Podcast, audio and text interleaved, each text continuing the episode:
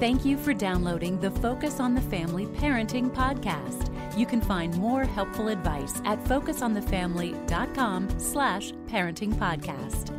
In the Gospel of Luke, in the Bible, Jesus said, The mouth speaks what the heart is full of. Now, your child's words and behavior often reveal what's going on under the surface, in the heart, like what they believe and who they trust. I'm John Fuller, joined by Danny Huerta, who's the head of our parenting and youth department here at Focus on the Family. And Danny, um, let's just uh, play out a scenario here. If your child um, is older and consistently acting out, and they're not showing any real spiritual fruit, if you will, what should a Christian parent do in response? The key word is respond in your question. What, how should a, a, a parent respond?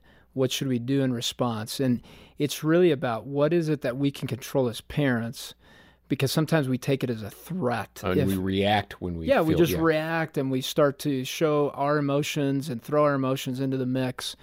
And what you want to put are, are firm boundaries, very clear boundaries mm-hmm. on your adult child. If they're living with you and they're making poor decisions like drugs, alcohol, uh, maybe it's it's promiscuous behavior, maybe it's sex, and they're inviting people over. You you have to put boundaries in place, and the way that you can word that with your adult child is, I'm not going to be an investor in your self destruction. I want to invest in the building of who you are. And so I'm going to have to distance myself. That means you cannot stay in our home any longer, and you give a timeline for that. Those are ex- extreme cases. Now, let's say a child is saying, I'm stepping away from the faith.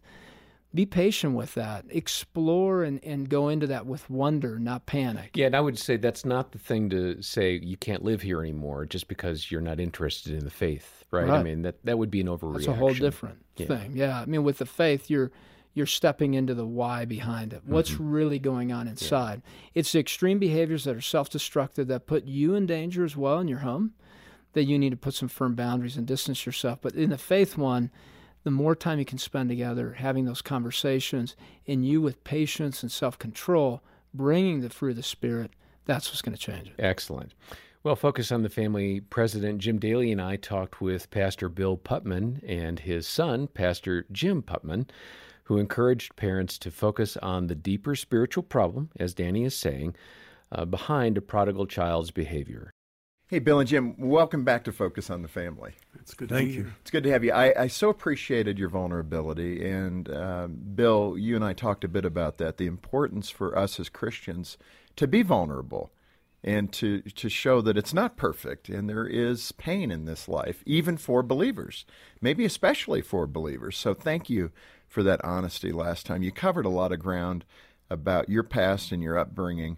I want to get going today and talk about those practical applications because I'm so mindful. Having an 18 year old and a 16 year old in my home, my two boys, we're living right there in that spot where we're trying to make the faith real for them. We're trying to do the right things as parents. I know, John, you and Dina are in that same spot. All of us are that have teenagers.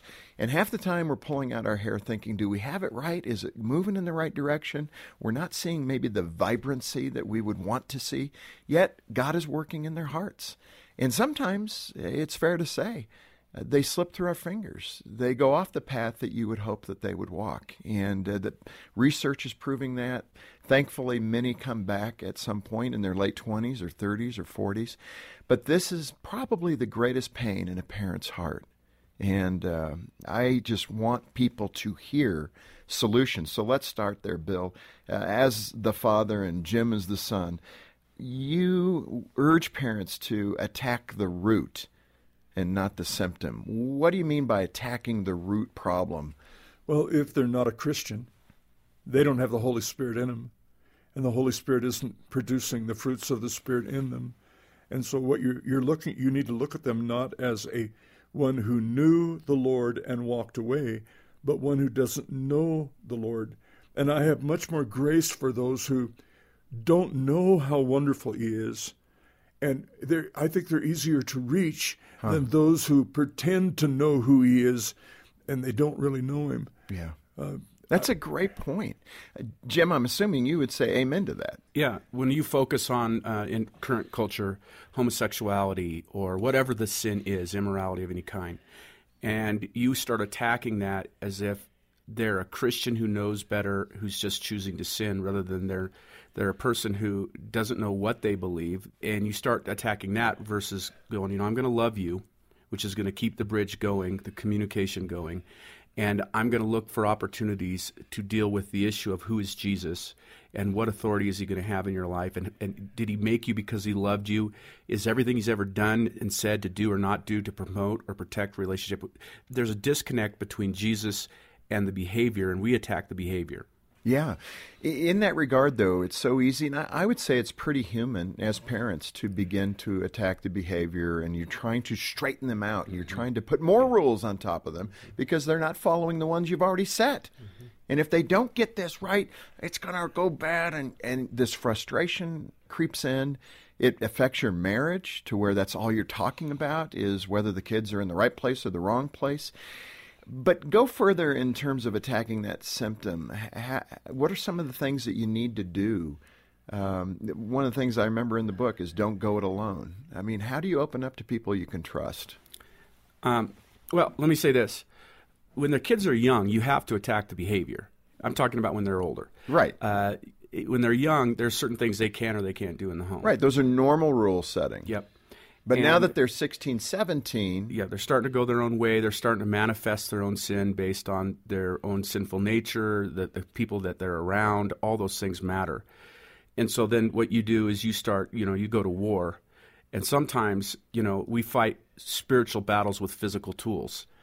And you can't win a spiritual battle with a physical. To tool. help the listener, give me an example of that so it becomes yeah. concrete yeah. for me. Tell me. So, uh, uh back to what my dad had said earlier uh, are you abiding in Christ?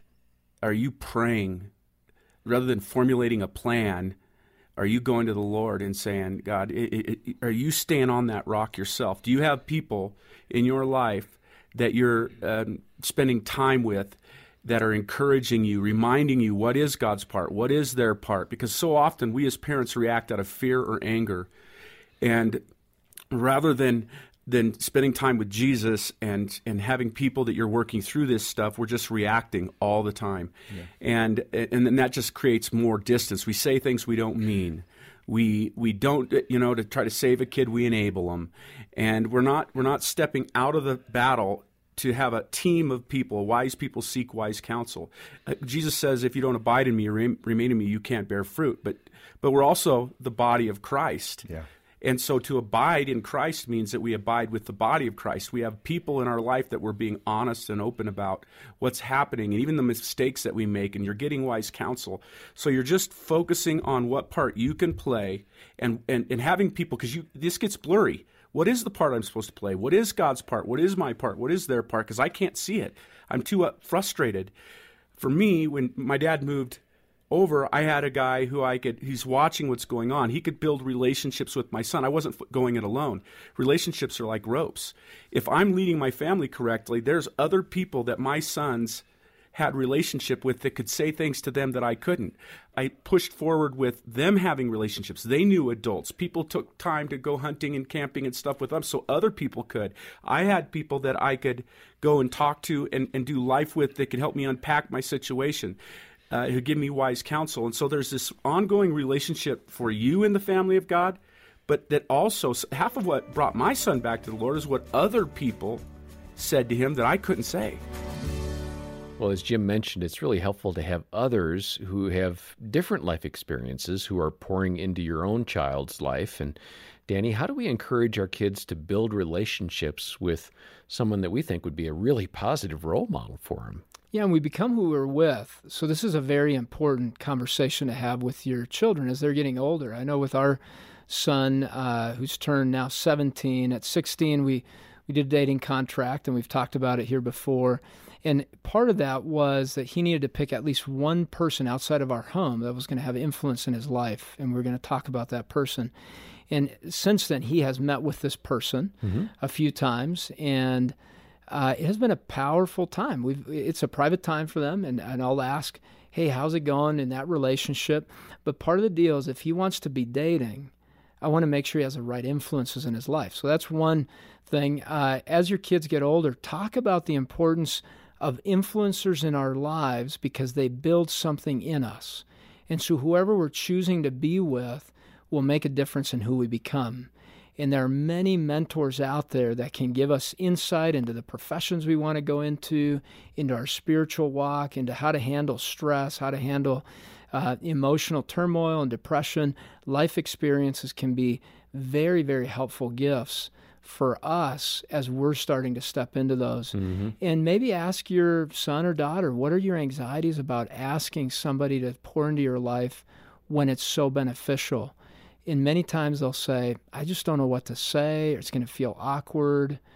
Acknowledge that it is going to feel awkward initially, but man, imagine the great benefit you're going to get at the end of that if they can pour and build great things into you mm-hmm. and what you may be able to offer them. Yeah. They may miss out on something that you have to bring to the table. It's not just all about a one way street, maybe initially, but hey, pay attention to these intersections and uh, you'll begin to see some great maturity in your kids as they have those relationships with other people. Okay, I, I have one more question I just have to ask, and it's um, really for the parents are you practicing what we're talking about? In other words, do mm. you have somebody speaking into your life? That's how do you, how do you counsel some kid, mm. Danny, in your office to go find a positive role model when their parents aren't exactly having the best role models or they don't have a positive mentoring experience? That's a very very good point. point, and it takes awareness on your part as an adult and as a parent to know that you need those positive influencers in your life. You're going to be asking that in your home. I know I have a couple uh, guys. I've actually had four throughout the years. We get together uh, around once uh, once a month, and my my kids know that. And they these four men have the freedom to speak whatever they need to into my life. I have full trust in them, and I've asked them to do so because I know that I'm I'm probably going to have blind spots, and I've talked to my kids about their blind spots. Mm-hmm. And sometimes, even as parents, we miss the blind spots in our kids' lives, and so we need that but you're right. We have to model that and be consistent with that if we're going to be asking our kids to do that. Well, for you, our listener, we hope that you have found some encouragement, uh, either in the conversation that uh, Jim and I had with the Putmans or from what Danny has shared here on this episode. And um, if you're struggling still, uh, reach out to us. We're here for you. We have a team of caring Christian counselors. They'd love to pray with you and uh, point you to an ongoing support in your area. You can find out more and even schedule a time for a counseling consult uh, when you click the link in the episode notes or call us. Our number is 800, the letter A, and the word family. And uh, we'd also recommend the book by Pastor Jim Putman and his dad, Pastor Bill Putman. It's called Hope for the Prodigal. Uh, it's got some great advice in it, as you could tell from the conversation we had with them, for Pointing Your Child to Christ. And we'll send a copy of that book to you as a gift for any amount to focus on the family today. Join the support team by visiting the episode notes or call 800 A Family.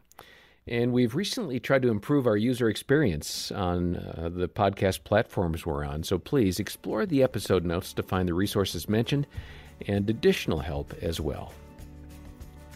Next time, uh, how to partner with your spouse during difficult seasons in parenting. For now, I'm John Fuller, and this has been the Focus on the Family Parenting Podcast.